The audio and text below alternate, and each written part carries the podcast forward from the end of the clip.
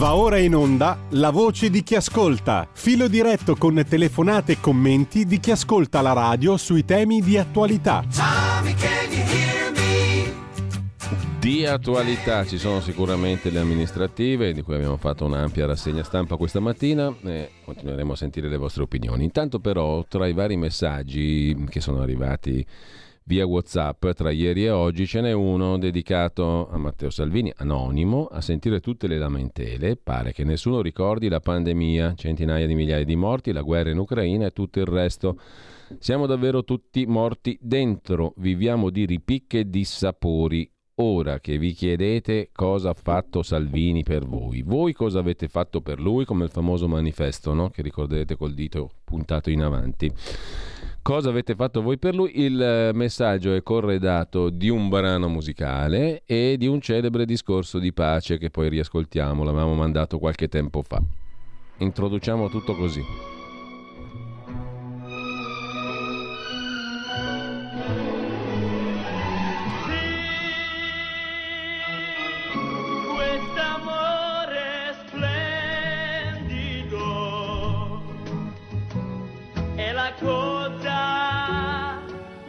Mi dispiace, ma io non voglio fare imperatore, non è il mio mestiere. Non voglio governare né conquistare nessuno. Vorrei aiutare tutti se possibile, ebrei, ariani, uomini neri e bianchi. Tutti noi esseri umani dovremmo aiutarci sempre. Dovremmo godere soltanto della felicità del prossimo, non odiarci e disprezzarci l'un l'altro. In questo mondo c'è posto per tutti, la natura è ricca, è sufficiente per tutti noi. La vita può essere felice e magnifica, ma noi l'abbiamo dimenticato. L'avidità ha avvelenato i nostri cuori, ha precipitato il mondo nell'odio, ci ha condotti a passo d'oca a fare le cose più abiette. Abbiamo i mezzi per spaziare, ma ci siamo chiusi in noi stessi. La macchina dell'abbondanza ci ha dato povertà. La scienza ci ha trasformati in cinici, l'abilità ci ha resi duri e cattivi. Pensiamo troppo e sentiamo poco. Più che macchinari ci serve umanità, più che abilità ci serve bontà e gentilezza. Senza queste qualità la vita è violenza e tutto è perduto. L'aviazione e la radio hanno riavvicinato le genti. La natura stessa di queste invenzioni reclama la bontà nell'uomo, reclama la fratellanza universale, l'unione dell'umanità. Perfino ora la mia voce raggiunge milioni di persone nel mondo, milioni di uomini, donne e bambini disperati, vittime di un sistema che impone agli uomini di torturare e imprigionare gente innocente. A coloro che mi odono io dico: non disperate. L'avidità che ci comanda è solamente un male passeggero, l'amarezza di uomini che temono le vie del progresso umano. L'odio degli uomini scompare insieme ai dittatori e il potere che hanno tolto al popolo ritornerà al popolo, e qualsiasi mezzo usino, la libertà non può essere soppressa. Soldati, non cedete a dei bruti, uomini che vi disprezzano e vi sfruttano, che vi dicono come vivere, cosa fare, cosa dire, cosa pensare, che vi irreggimentano, vi condizionano, vi trattano come bestie. Non vi consegnate a questa gente senza un'anima. Uomini macchina, con macchine al posto del cervello e del cuore. Voi non siete macchine, voi non siete bestie, siete uomini. Voi avete l'amore dell'umanità nel cuore. Voi non odiate, e coloro che odiano sono quelli che non hanno l'amore altrui. Soldati, non difendete la schiavitù, ma la libertà. Ricordate, nel Vangelo di San Luca è scritto: il regno di Dio è nel cuore dell'uomo, non di un solo uomo, di un gruppo di uomini, ma di tutti gli uomini. Voi il popolo avete la forza di creare le macchine, la forza di creare la felicità. Voi il popolo avete la forza di fare che la vita sia bella e libera, di fare di questa vita una splendida avventura. Quindi, in nome della democrazia, usiamo questa forza, uniamoci tutti, combattiamo per un mondo nuovo che sia migliore, che dia a tutti gli uomini lavoro, ai giovani un futuro, ai vecchi la sicurezza. Promettendovi queste cose, dei bruti sono andati al potere, mentivano, non hanno mantenuto quelle promesse e mai lo faranno. I dittatori forse sono liberi perché rendono schiavo il popolo. Allora combattiamo per mantenere quelle promesse, combattiamo per liberare il mondo, eliminando confini e barriere, eliminando l'avidità, l'odio e l'intolleranza. Combattiamo per un mondo ragionevole, un mondo in cui la scienza e il progresso diano a tutti gli uomini il benessere. Soldati, nel nome della democrazia, siate tutti uniti!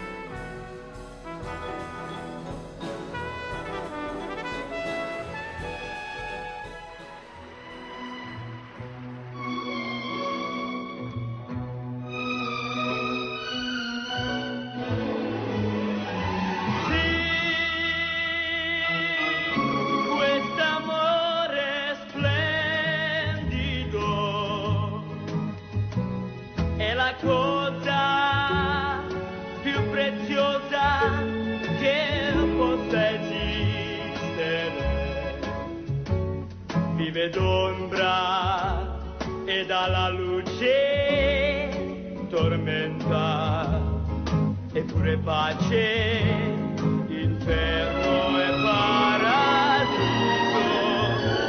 d'ogni cuore.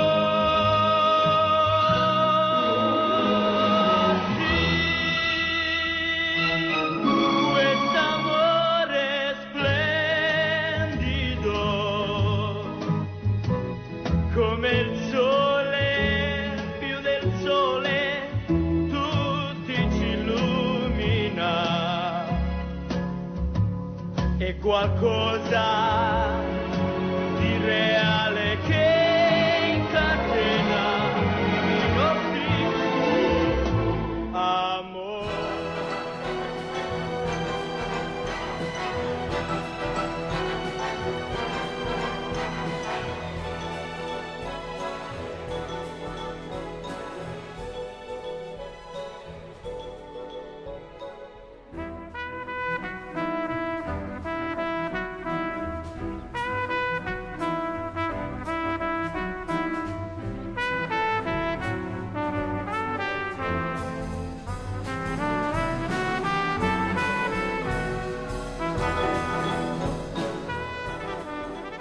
E allora abbiamo fatto questa particolarissima dedica, abbiamo raccolto questa particolarissima dedica arrivata anonimamente ai nostri messaggi 346 64 27 756. Avete ascoltato un brano dal Grande Dittatore di Charlie Chaplin, il discorso con, diciamo così, del grande tratto dal film Il Grande Dittatore, e accompagnato da Massimo Ranieri nell'interpretazione particolare di questo brano, che era un brano famoso statunitense e poi avete seguito anche dopo, abbiamo sentito anche un altro pezzo legato più al calendario di oggi, vale a dire al 28 giugno del 1902, quando nasce a New York Richard Rogers, musicista, compositore, paroliere. Cresciuto in una famiglia di origine ebraica, iniziò gli studi di pianoforte a 6 anni e poi con Lawrence Hart diede avvio una lunga, prolifica collaborazione che portò ad alcune canzoni divenute classici del jazz. Qui abbiamo ascoltato esattamente, adesso lo lasciamo dire al nostro DJ che fa anche regia, Federico.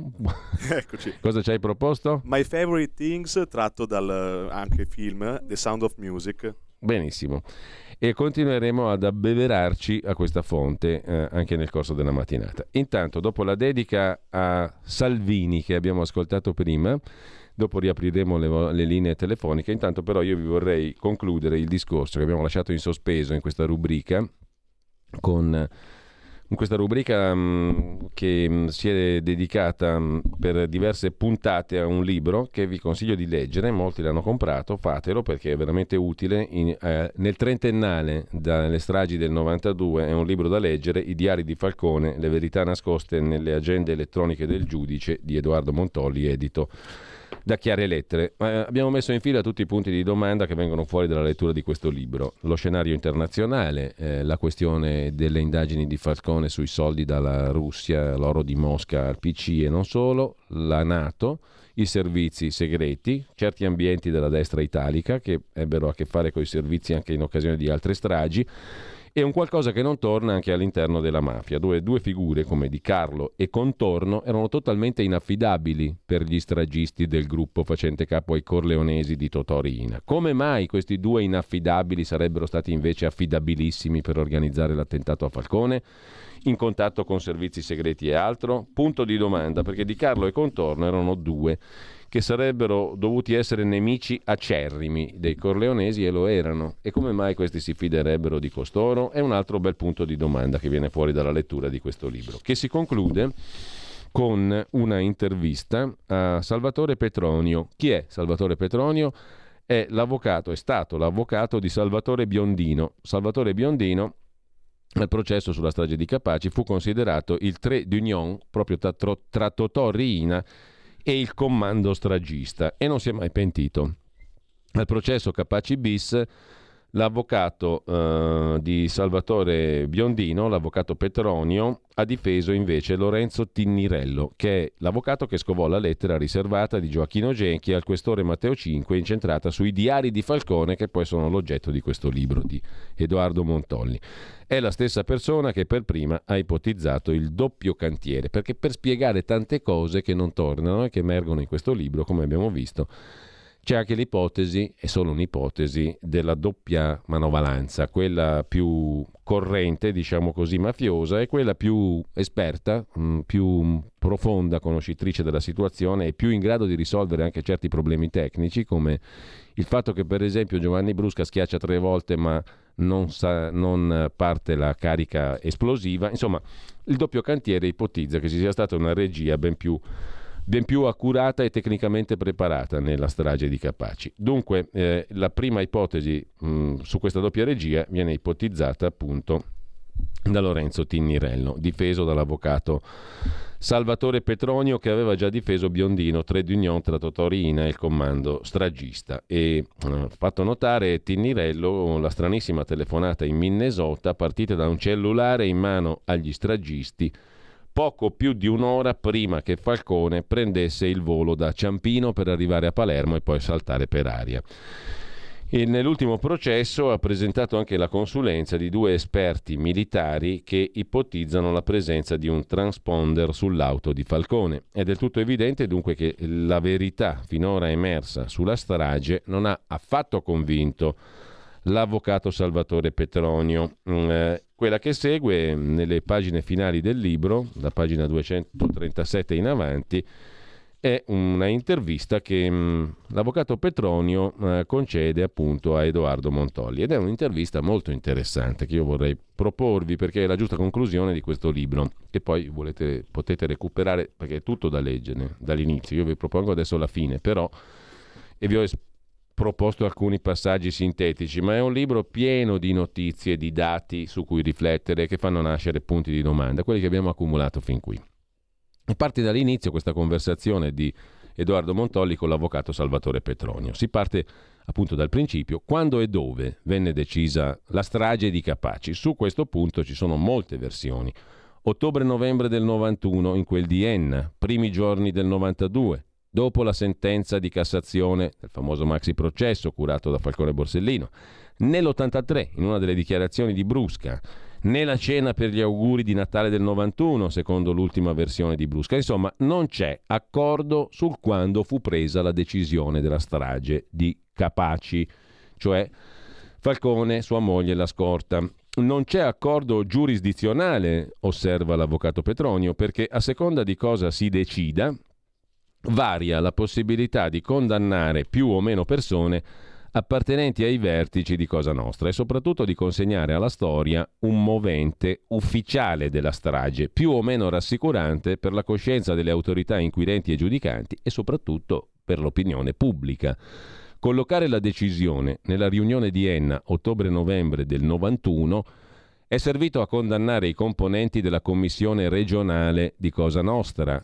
Collocarla nell'83 avrebbe allontanato pericolosamente la possibilità di condannare i vertici di Cosa Nostra in auge all'epoca dei processi o ancora viventi. Quindi spostare la decisione, come è avvenuto con l'ultima sentenza durante la cena per gli auguri di Natale del 91, è servito a condannare Salvatore Madonia, che finora non era stato implicato, e ratificare la vecchia condanna degli altri componenti della commissione provinciale di Cosa Nostra che parteciparono alla riunione. E infine, nota l'avvocato Salvatore Petronio nell'intervista che conclude il libro di Edoardo Montolli, I diari di Falcone, collocare la decisione dopo la sentenza della Cassazione sul maxi processo serve soprattutto a consegnare alla storia il solito movente della vendetta di Riina nei confronti di Falcone per l'esito del maxi processo. Allora con le varie sentenze si è raggiunta la quadratura del cerchio e si è stabilito che Riina e Cosa Nostra hanno deciso da tempo immemorabile, all'epoca del maxi processo, l'eliminazione di Falcone. Però questa decisione sarebbe stata ratificata nel corso degli anni, perfino comunicata alla commissione provinciale non in seduta plenaria, ma riunita a gruppetti e accelerata dalla sentenza negativa di Cassazione del maxi processo. Ma in verità, a mio giudizio, osserva l'avvocato Petronio, la tesi della vendetta di Riina e di Cosa Nostra è estremamente superficiale e allontana tutti dalla verità. E poi c'è il pentito Giovan Battista Ferrante, nel secondo processo per la strage, che dopo 25 anni ha detto una cosa che si era ben guardato dall'affermare nel primo processo, cioè che Riina, sfogandosi con i soggetti a lui più vicini, avrebbe pronunciato la frase «se era per me non se ne faceva niente». Un altro pentito, Giuffre, partecipante alla riunione del dicembre 91, ha chiarito che Riina aveva dietro le spalle dei suggeritori che lo avrebbero consigliato male, forse volutamente, spingendolo a uccidere Falcone, e ha aggiunto che Riina sarebbe stato condizionato in questo da molteplici interessi in gioco provenienti da Cosa Nostra americana e perfino da poteri e entità ben diverse dalla mafia. A questo punto farei una domanda, se me la consente, dice l'avvocato Petronio: ma siamo sicuri che la strage di Capaci sia una strage di mafia? Le perizie hanno ritrovato tracce della plastica dei bidoncini di cui parlano i pentiti? Assolutamente no, osserva l'avvocato Petronio. Questo dal punto di vista tecnico si spiega solo con due ipotesi. La prima, che non sia stato adoperato alcun bidoncino. In alternativa, che i bidoncini usati siano stati disintegrati dall'esplosione al punto da non lasciare il minimo residuo incombusto, ma questo aprirebbe uno scenario totalmente diverso da quello che ci hanno consegnato finora i pentiti, perché potrebbe voler dire soltanto che è stato adoperato in prevalenza esplosivo ad altissimo potenziale, diverso dal nitrato d'ammonio indicato dai pentiti e dal tritolo puro di cui ha parlato Spatuzza, e soprattutto che la carica del condotto fosse fatta a regola d'arte, con i detonatori e l'esplosivo giusti e con bidoncini molto ben confinati all'interno del cunicolo. Tutto il contrario di quello che emerge dal racconto dei pentiti. Dunque, delle due l'una: o mentono sull'uso dei bidoncini o sulle modalità tecniche essenziali di realizzazione della strage di Capaci.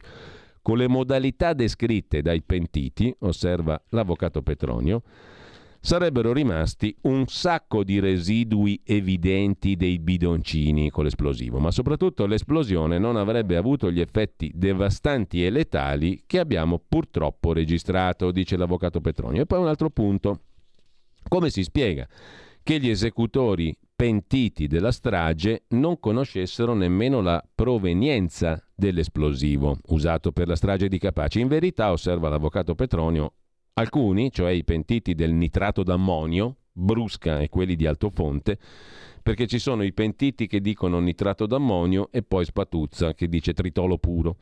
I pentiti del nitrato d'ammonio, Brusca e quelli di Altofonte, affermano che provenisse da una cava situata nel loro territorio e fornito da un soggetto vicino al Brusca.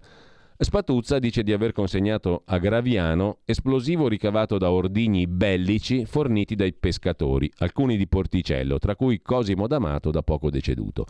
Per non parlare dei pentiti calabresi e catanesi, che hanno parlato di altre forniture, di altri tipi di esplosivo, forse più adeguati, anche se nessuna delle sentenze ha mai recepito le loro dichiarazioni, perché si tratta di voci dissonanti rispetto alle ricostruzioni ufficiali della procura di Caltanissetta e perché smentiscono sia Spatuzza che Brusca. È altamente probabile che ci fosse dell'altro esplosivo, quello giusto, cui potrebbero ricollegarsi le tracce di pentrite repertate solo dall'FBI americana o di RDX, che non potevano essere contenute né nel nitrato d'ammonio di Brusca né nel tritolo puro di Spatuzza, ma solo in esplosivi ad alto potenziale come il Semtex H o il Torpex. Su questo ovviamente c'è il mistero. È il mistero sull'esplosivo della strage di Capaci. Ancora oggi non sappiamo quale fosse, pensate. Si sa solo che verosimilmente altri soggetti, diversi dai pentiti di mafia e dalle persone da loro individuate, armeggiarono al caricamento del cunicolo, forse rafforzando la carica con altro esplosivo, certamente sistemandola a regola d'arte. È chiaro che i pentiti o non sanno nulla o comunque non coinvolgeranno questi altri soggetti. Insomma, chi ci lavorò? È la tesi del cosiddetto doppio cantiere. Intanto vi sono evidenze probatorie storiche, perché risalenti nel tempo e fornite da fonti non sospette, un poliziotto e il cognato del generale Dalla Chiesa, che dimostrano che in prossimità dell'attentato soggetti diversi dai mafiosi, pentiti e non, armeggiarono sul cunicolo. Ma soprattutto emergono nuove prove, come la consulenza sul DNA repertato rinvenuto sugli oggetti usati da chi caricò il cunicolo di esplosivo, commissionate dalla Procura della Repubblica di Caltanissetta, che attestano, attenzione, la presenza nella preparazione dell'attentato di soggetti esterni al già individuato comando operativo di Cosa Nostra e perfino di una donna, chissà chi è. Questa consulenza non era mai stata depositata in fase di indagini preliminari. La Corte d'Assise ha deciso che non è rilevante, rigettando la mia richiesta di acquisirla, dice l'avvocato Petronio. Spatuzza è inattendibile sulla strage di Capaci, perché? Chiede Montolli, e risponde l'avvocato Salvatore Petronio, che ricordiamo viene intervistato in conclusione del libro I diari di Falcone di Edoardo Montolli, edito da Chiare Lettere. Petronio è stato l'avvocato di Salvatore Biondino. Biondino fu considerato il trait d'union tra Riina e il comando della strage di Capaci. Al processo Capaci bis Petronio ha difeso Lorenzo Tinnirello, colui che scovò la lettera di Gioacchino Genchi al questore incentrata sui diari di Falcone e colui che ipotizzò per primo appunto la teoria del doppio cantiere per la strage di Capaci. Spatuzza è inattendibile perché sulla strage di Capaci? Beh, il pentito Spatuzza è sicuramente inattendibile, risponde l'avvocato Petronio, su due circostanze.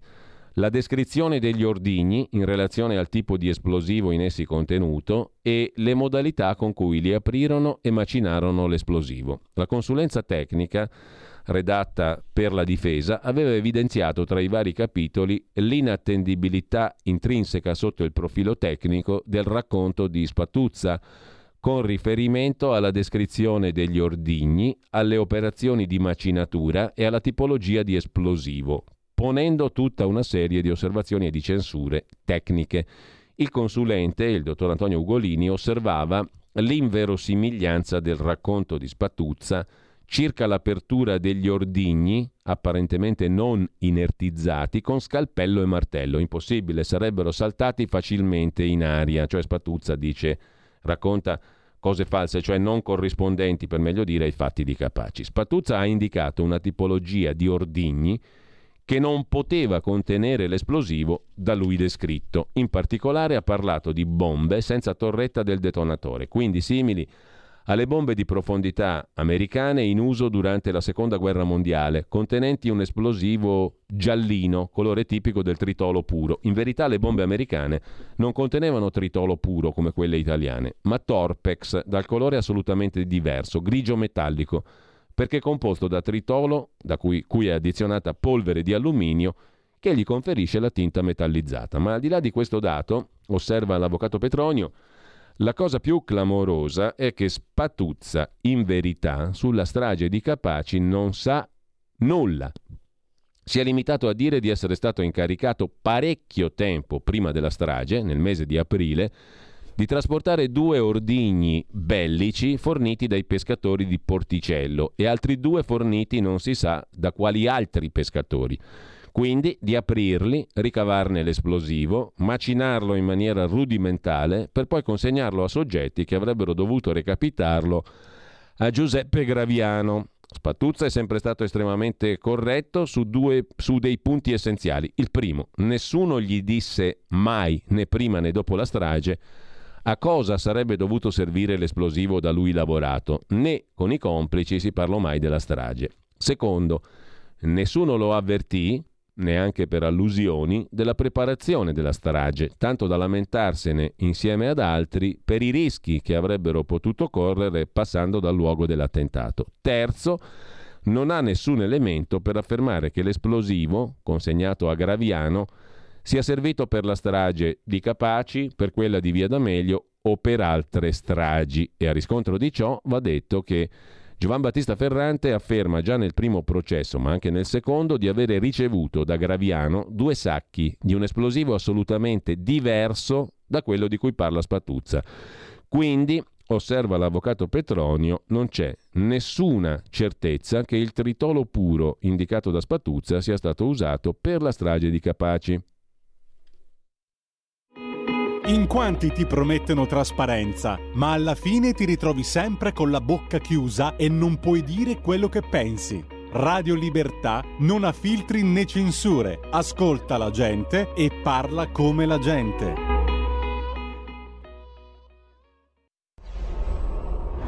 Radio Libertà. Veniamo da una lunga storia e andiamo incontro al futuro con spirito libero per ascoltare tutti e per dare voce a tutti. Torniamo alla intervista di Edoardo Montolli all'avvocato Salvatore Petronio, che conclude il libro I diari di Falcone, la verità nascoste nelle agende elettroniche del giudice, edito da Chiare Lettere, che vi consiglio in questo 30° anniversario della strage di Capaci caldamente di leggere. Dunque osserva ancora, anzi chiede a un certo punto Edoardo Montolli. In aula la sua perizia, cioè la perizia dell'avvocato Petronio, sostiene la possibilità che sull'auto di Falcone fosse stato azionato un transponder di cui nessun pentito ha mai parlato. Di che cosa si tratta?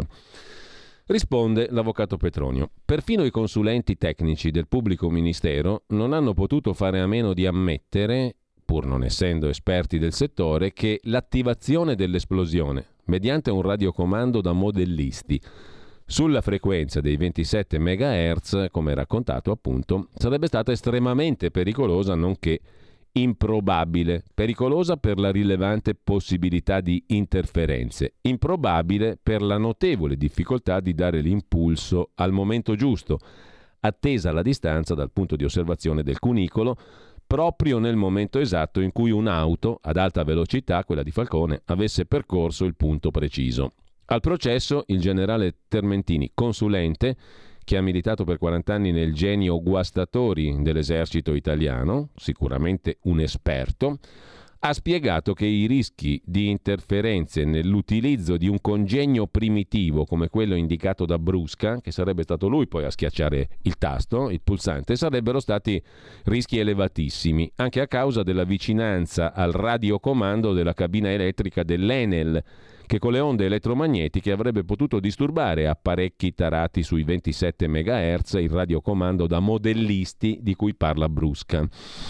Quindi in pratica ha spiegato che sarebbe stato altissimo, il consulente, il generale Termentini, esperto del genio guastatori, ha spiegato che sarebbe stato altissimo, se si prendono per buone le parole del Brusca, il rischio di fallire l'obiettivo, considerati la distanza, la variabilità della velocità dell'obiettivo, l'auto di Falcone appunto della scorta, i tempi di reazione e il cosiddetto errore di parallasse, noto in balistica, dovuto alla distanza, parecchie centinaia di metri, e alla collocazione dell'osservatore su un piano diverso, in questo caso su una collina, rispetto al bersaglio, per di più in movimento, a velocità variabile e sconosciuta. In verità, agli atti vi sono elementi probatori sottoposti all'attenzione dei giudici, che però non ne hanno tenuto conto, in merito alla possibilità che vi sia stato sul condotto un intervento successivo a quello dei pentiti, non solo per il potenziamento della carica esplosiva, ma anche per la collocazione di un congegno di attivazione della detonazione più valido di quello di cui parla il Brusca.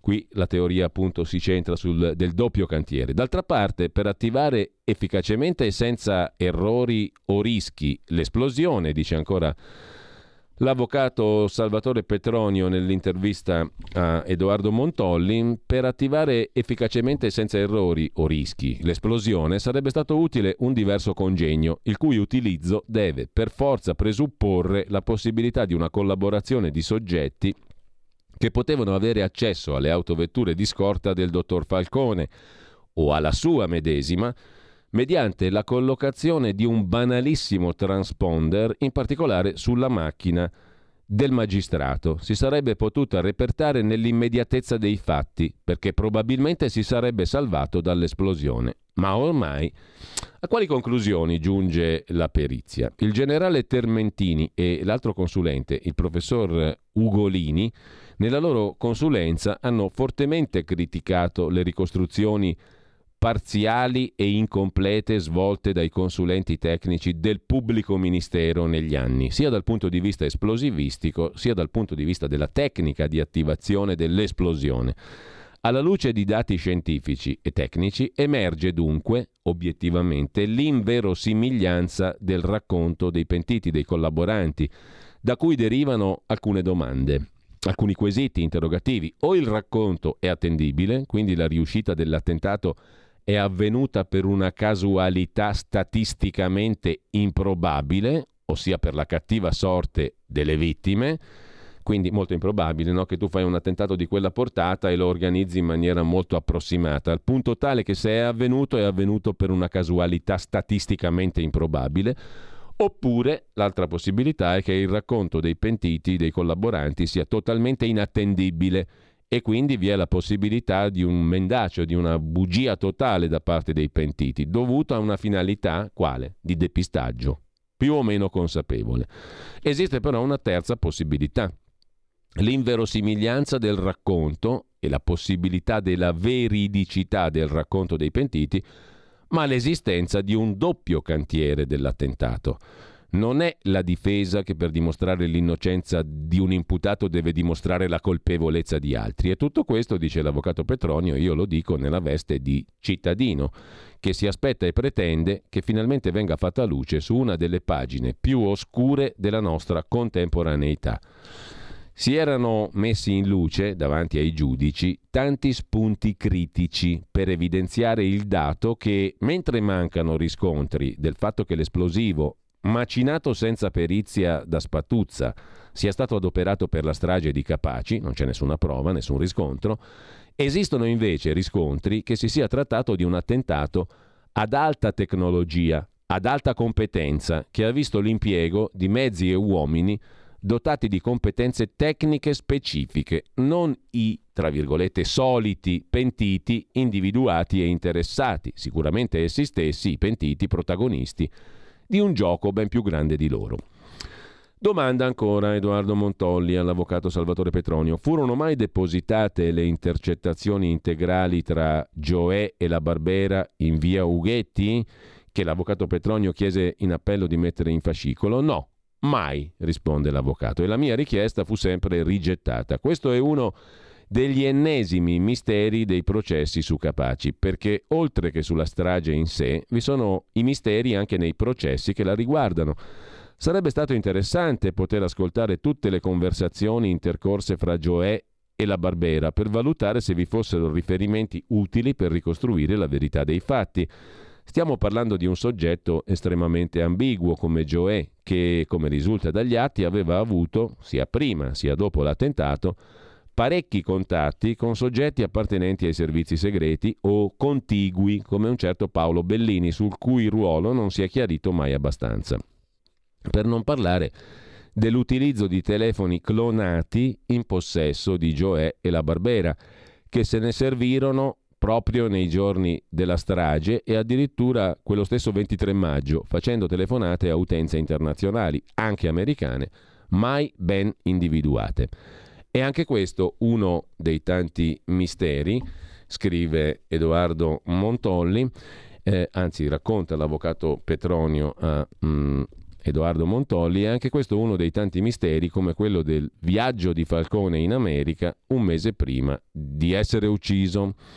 Domanda Montolli all'avvocato Petronio: fu accertato a chi apparteneva il numero di telefono americano che fece 3 chiamate prima della strage, di cui una di 522 secondi? Durante il primo processo per la strage, no. Tanto che la dottoressa Pellizzari, polizia di Stato, che aveva svolto le indagini in ordine a telefonate e tabulati relative alle utenze in uso agli imputati della strage, su mia esplicita domanda ha risposto candidamente che i pubblici ministeri allora procedenti, cioè Tescaroli e Giordano, non le avevano dato alcun incarico specifico in tal senso. Si sarebbe trattato di una grave svista investigativa? Si domanda L'avvocato Salvatore Petronio, in verità, pare che dopo quella deposizione, in vari processi paralleli per la strage contro noti o ignoti che si sono susseguiti, qualcuno si sia presa la briga di accertare a chi fosse intestata quell'utenza collocabile nel Minnesota, tuttavia senza alcun approfondimento investigativo in sede processuale. Nel secondo processo per la strage, questa tematica non è stata ritenuta rilevante, cioè a chi di chi era, cosa corrispondeva, chi apparteneva il numero americano che fa 3 chiamate prima della strage, non si sa. La sentenza escluse che fossero stati usati telefoni clonati. E allora come poteva funzionare il cellulare rubato di Andrea Di Matteo? Il telefono lo usava Gioè? Gli accertamenti processuali sul punto sono di tutt'altro significato, racconta l'avvocato Petronio. Di Matteo denunciò che il furto del cellulare era avvenuto il 15 aprile del 92. L'utenza fu sospesa il 21 ottobre dello stesso anno. Tuttavia, Gioacchino La Barbera ha ammesso la clonazione del telefono di Andrea Di Matteo a opera di Gioè e di sé medesimo e l'utilizzo massiccio dello stesso da parte di entrambi soltanto dopo la strage. In verità, come già emerso nel primo processo, nonostante la denuncia di furto del 15 aprile e la cessazione ufficiale dell'utenza avvenuta il 21 aprile, proprio prima della strage e dopo, l'utenza di Di Matteo era ancora in uso, verosimilmente perché clonata al momento della denuncia e utilizzata da Gioè, visto che, come è stato accertato, venivano effettuate chiamate riconducibili a soggetti legati a Gioè come la sua amante, i suoi parenti, i suoi esercizi commerciali. E ancora una domanda. A cosa corrispondevano i numeri stranieri appuntati sull'agenda della Camera dei Deputati trovata in via Ughetti? Non è mai stato accertato in nessuno dei 2 procedimenti per la strage, risponde l'avvocato Petronio. La Barbera, dopo 20 anni, all'udienza del 25 novembre 2014, ha spiegato che questa agenda era stata donata a Gioè e alla Barbera da un loro compaesano di Altofonte, un deputato di nome Gaspare Lonigro, appartenente a suo dire ai servizi segreti. La Barbera ha affermato che Lonigro si vantava di questo e aveva mostrato a lui e a Gioè un tesserino dei servizi segreti col quale avrebbe potuto far entrare chiunque anche alla Camera dei Deputati. In questa agenda erano riportate istruzioni per clonare i cellulari, nonché utenze straniere, forse portoghesi e spagnole, ma anche su questo nulla di ufficiale è stato reso noto, racconta l'avvocato Petronio. Quindi numeri stranieri, telefoni clonati, di chi era lo 0337 che fa 3 chiamate in America, prima il numero americano che fa 3 chiamate prima della strage, non si sa. Quanto alla morte di Gioè, dice ancora l'avvocato Petronio, ancora oggi mi chiedo se si è suicidato o è stato suicidato. Certamente era un personaggio chiave della strage di Capaci, dell'attentato, una possibile cerniera tra mondi diversi rispetto a Cosa Nostra, in cui, tutto sommato, non aveva mai avuto un grande peso. Basti pensare a cosa ha detto su Gioè al processo il pentito Francesco Di Carlo, che ha parlato di contatti da lui favoriti tra Gioè e appartenenti a servizi segreti stranieri, aventi ad oggetto la possibilità di un attentato contro Falcone. Ma io sono un semplice avvocato, racconta Petronio. Su questo avrebbero dovuto indagare la procura di Caltanissetta o altre procure. Altro punto affrontato in questa conversazione che conclude e che termina, posta al termine del libro I diari di Falcone di Edoardo Montolli, le verità nascoste nelle agende elettroniche del giudice. Altro punto, cosa pensa l'avvocato Petronio dell'aiuto offerto dall'FBI americano in merito alle stragi di Capaci e di Via D'Amelio, con un'inchiesta aperta negli Stati Uniti sulla morte di Falcone in segno di rispetto, hanno detto loro, per il giudice italiano? Non so cosa pensare, risponde l'avvocato Petronio. È un fatto senza precedenti e molto strano. Mi limito a dire questo. Crede che qualcun altro mise l'esplosivo a Capaci, se di esplosivo si trattò? Domanda Montolli, e risponde l'avvocato Petronio: se devo esprimere un mio parere, sempre sulla base della mia esperienza processuale, non posso che confermarle che l'attentato di Capaci è stato un attentato compiuto con tecniche militari vere e proprie, di cui nessuno dei pentiti e delle persone indicate dai pentiti era minimamente dotato, quindi qualcuno ben più competente deve per forza essere intervenuto.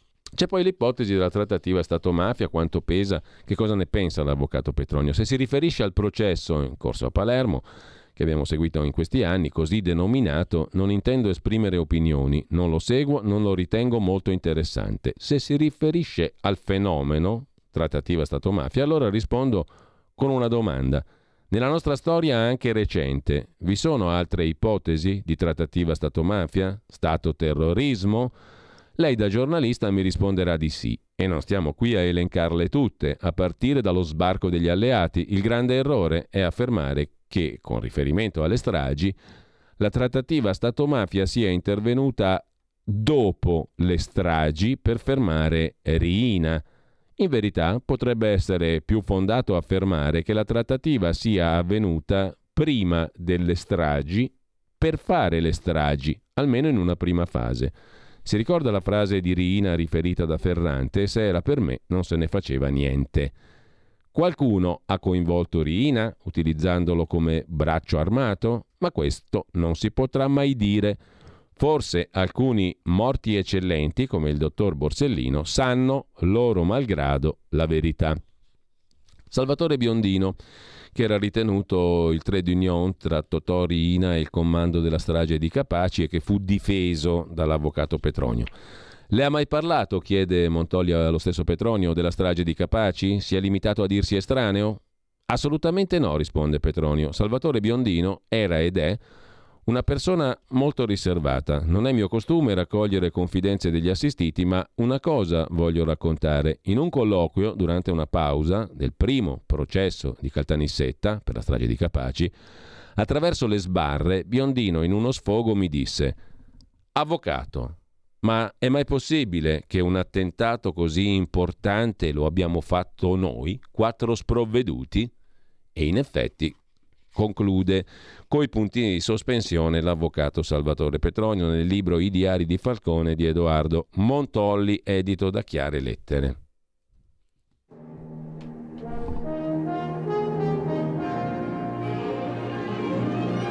Love is a many splendid thing. It's the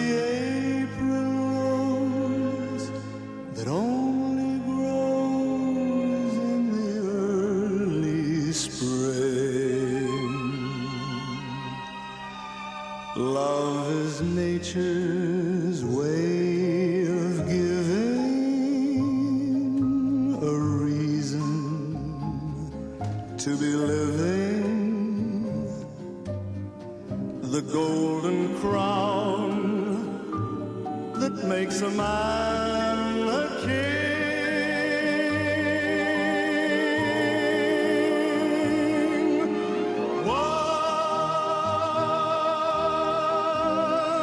On a high and windy hill, in the morning mist, 2 lovers kissed, and the world stood still. Then your fingers touched my silent heart, taught it how to sing. Allora, meglio parlare di Spatuzza invece delle elezioni, vero? Scrive qualcuno. Questo qualcuno io lo invito a intervenire perché abbiamo 10 minuti di tempo. Se c'hai voglia, materializzati in onda 02 66 20 35 29. Perché non c'è nessun problema a parlare di elezioni, ne abbiamo parlato ieri, però per logica, e visto che dalla prossima settimana il soggetto qui parlante se ne va in ferie, preferivo concludere il racconto tratto dal libro di Edoardo Montolli, per logica, per consecuzio logica di trasmissioni e per dare una fine a questo racconto, e anche per sintetizzare un libro di cui vi consiglio caldamente la lettura. Mentre chi ha scritto questo messaggio può intervenire, anzi io chiedo che intervenga, così dice la sua. E intanto questa qui è roba che non trovate facilmente in giro, Questo libro è rimasto un unicum per la puntualità delle fonti, delle informazioni e del racconto anche, perché si legge come un romanzo tragico, drammatico, inquietante, ma come un romanzo, quindi si legge e si capisce chiarissimamente tutto, e rimangono un sacco di punti di domanda importanti dei quali tenere conto, che non possono essere superati di corsa ad un balzo così come se niente fosse. Quindi di questo era giusto parlare per concludere un discorso. Dopodiché, caro amico che ha scritto questo, figurati se io ho l'imbarazzo a parlare delle elezioni, 25 anni che parliamo di tutto, hai voglia.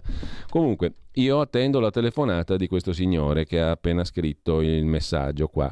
Meglio parlare di Spatuzza che delle elezioni. Dica la sua. Una domanda, scrive un'altra ascoltatrice. C'è un ascoltatore, presumo? Sì, ma lo sentiamo al volo allora. Pronto? Ciao direttore, Nando De Pioltello. Dimmi tutto, Nando, sei te che hai scritto il messaggio? No, però lo condivido.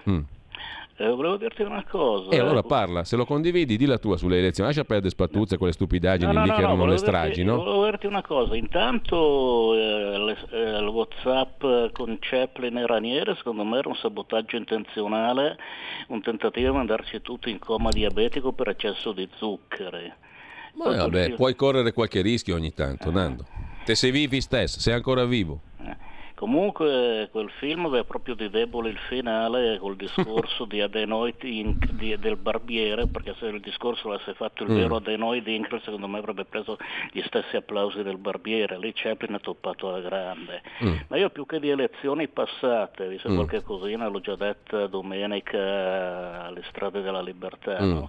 La mitica trasmissione, le Strade della Libertà. Volevo parlare delle prossime, perché ci ho pensato un po', no? Ho detto, ma se Attilio Fontana si ricandida io probabilmente lo voto, ma aspetta un momento, se io dico probabilmente, uno più carogna di me cosa dice? Uno che confonde l'Attilio Fontana vero con Maurizio Crozza che fa l'imitazione, cosa dice? E quello è il dubbio che mi è venuto, no? Forse magari bisognerebbe anche valorizzare qualche persona che ha ancora un piede nella politica, ma un piede anche nel mondo reale, nell'associazionismo, nel territorio, soprattutto nel mondo reale e non nella politica, tipo l'Alessandra Locatelli, Sara Fumagalli, eccetera, no? Sai, ognuno ha le sue idee, però di tutto, scusami Nando, ognuno ha le sue idee, te c'hai le tue, ma di tutto si può discutere, cioè tutto si può dire, tranne che Fontana venga da Marte, sia uno che non capisce un tuo, ha fatto il sindaco, ha fatto tutta una carriera da amministratore, ha fatto il presidente del consiglio regionale, conosce benissimo la macchina amministrativa dal comune fino alla regione. Puoi dire di tutto, puoi dire che ti sta sui coglioni, ma non puoi dire che è uno che non capisce niente. No, non sto dicendo quello, allora? Sto dicendo che proprio per quel motivo che hai detto. Poi ciascuno di noi poi ha le sue preferenze, quelle sono le tue, è legittimo averle, per carità. Detto, ma sto dicendo che proprio quello che hai detto tu sui suoi meriti sono anche le sue debolezze. Capito? Ma sì, ma questo è opinabile, ognuno ha la sua idea, capito? Non è che possiamo fare tutti i segretari della Lega, tutti i candidati, tutti a dire la formazione, a fare i commissari tecnici della nazionale. Non farmi dire ovvietà. Comunque questo qui è il paese dei CT della nazionale. Io lo voto, però sono abbastanza pessimista. Vabbè, ma te fai quello che vuoi, sii pessimista, sii ottimista, non è quello il punto. Cioè, se cerchiamo di ragionare, non è perché io. Qua stiamo ragionando di politica in senso lato, in senso ampio, si cerca di farlo, per carità, magari non ci si riesce, però io, e a me che me frega, mi viene da dire, perché se io fossi qua tutti i giorni a dire io, cos'è che vi trasmetto a voi che ascoltate? Io, e dopodiché uno dice, vabbè, ma te, a me che cazzo me ne frega di te, detto in soldoni, scusate la volgarità in francese, no? Siamo qua per fare un discorso di pubblica utilità, questo è tempo prezioso, questa radio qua vive di stenti ma paga le ore che manda in onda, e non siamo qua per dire io Nando la penso così perché io Nando la penso così perché cerco di riflettere per il bene comune, se questa espressione ha ancora un senso, no? Cioè, se si fa un dibattito pubblico, un dialogo pubblico, deve avere una pubblica utilità, se no ci troviamo, perdonate sempre la volgarità, al cesso io, Nando e qualcun altro, e ce la raccontiamo tra di noi. Non è la radio questa, è il cesso. Allora se vogliamo fare una radio cesso, benissimo, però non è la mia. Pronto? Buongiorno, sono Giorgio da Monza. Buongiorno. Ecco, riguardo alle elezioni, a Monza sono state perse dal cosiddetto centrodestra perché il cosiddetto è necessario. per una cosa molto semplice tra le altre, cioè questi hanno fatto una riforma della raccolta differenziata dei rifiuti 3 mesi prima delle elezioni, quando non c'è bisogno di andare alle Frattocchi a fare la scuola di scienze politiche per capire che un'idiozia del genere, che ha scontentato tutti i commercianti, ceto di riferimento soprattutto di Forza Italia, perché da loro è venuta questa grande genialata, si perdono le elezioni in questo modo. E comunque anche a Levi lo ha detto nell'intervista, no? L'abbiamo letta prima, l'ha detto perfino a Levi. Ecco, l'ha detto persino a Levi, quindi vedo come sono dietrologo. Comunque volevo concludere. Io non l'ho dato di dietrologo, ho ricordato che a Levi ha detto la stessa cosa. Sì, sì, ma non avevo intenti polemici. Neanch'io. Una volta tanto. Neanch'io. E mi è piaciuta invece la trasmissione del discorso di Charlie Chaplin nel film Il Grande Dittatore.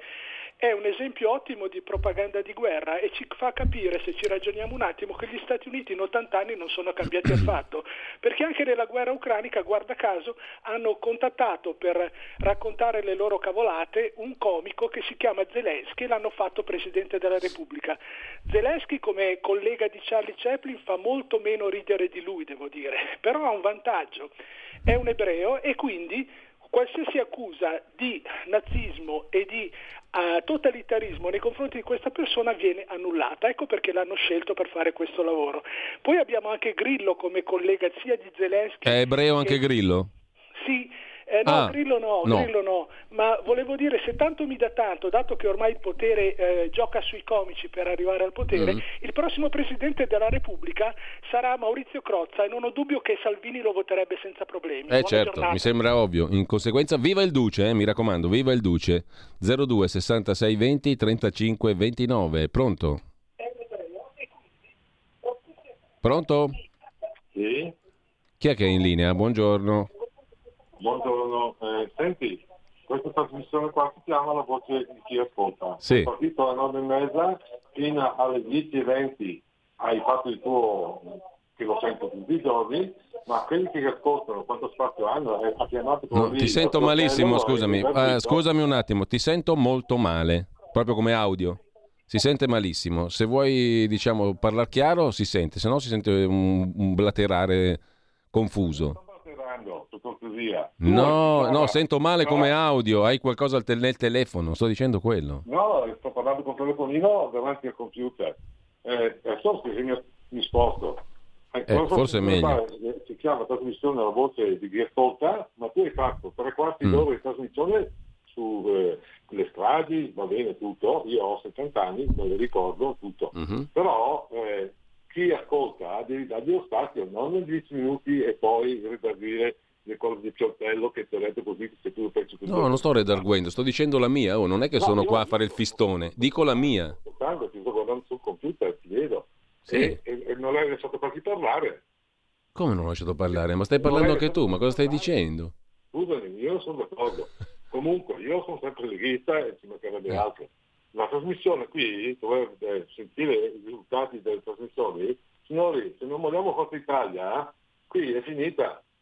Capito, ma quella è la tua opinione, la stai esprimendo. Dov'è il problema? Con Verona, l'ha fatto con Como, l'ha fatto Forza Italia, crema contro. Forse la Meloni, l'hai detto. Prendiamo da sola e gli diciamo che noi vogliamo l'autonomia e se lei arriva a molti consigli, noi di Forza Italia non ce ne frega niente, forse prenderemo un 55%.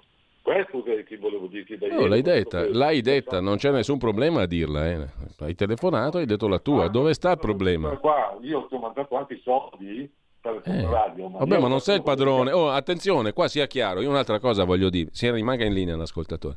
Non è che perché uno contribuisce se ritiene, l'ho detto 100.000 volte e lo ripeto, che la radio è una cosa utile. Se lo fa, non è che mi viene a rinfacciare poi chi ha dato 10, 100, 1000, 10.000 euro. Lo ringrazio, sostiene la radio, crede nella discussione, ma non è il padrone della baracca e non lo sono neanche io, tra l'altro, perché non mi considero il padrone di niente, neanche di quello spazio qua. Questo deve essere molto chiaro. Quando uno parla, interviene, dice la sua, come hai detto tu. Sbaglio? Se vuol contribuire, ha fatto una bella cosa. Io sono grato a tutti quelli che lo fanno, ma non con lo spirito del padroncino di turno, perché la verità non ce l'ha in tasca nessuno. Dico giusto? No, No, dimmi la tua e concludiamo sto discorso. Niente, non mi sento.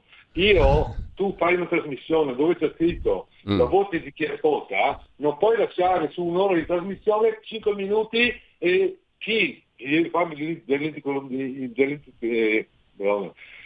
devo dire le cose, mi salti sulla parola, sei lì e mi dici le cose. Ti posso... Abbiamo parlato in 3 finora. Sì. È mezz'ora che sto cercando di chiamarti. Sì, ma avete tutti detto la vostra.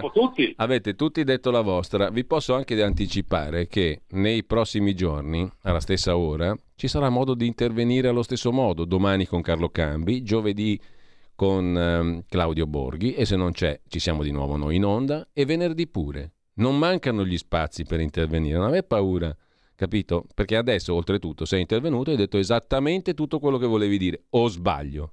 E poi concludiamo, perché sono le 10:30. Sbaglio o no? Pronto? Pronto? Buona Pavagna comunque. Viva il Duce, per tornare diciamo al precedente inno, al precedente discorso. Poi sia chiaro, io lo dico e diventa anche questo un condividere, un lanciare, come dire, spunti di discussione. Utili? Inutili? Ma chi lo sa. Intanto non perdetevi Oltre la pagina con Pierluigi Pellegrin. Grazie a Federico Borsari in regia. Buon ascolto. Avete ascoltato La voce di chi ascolta.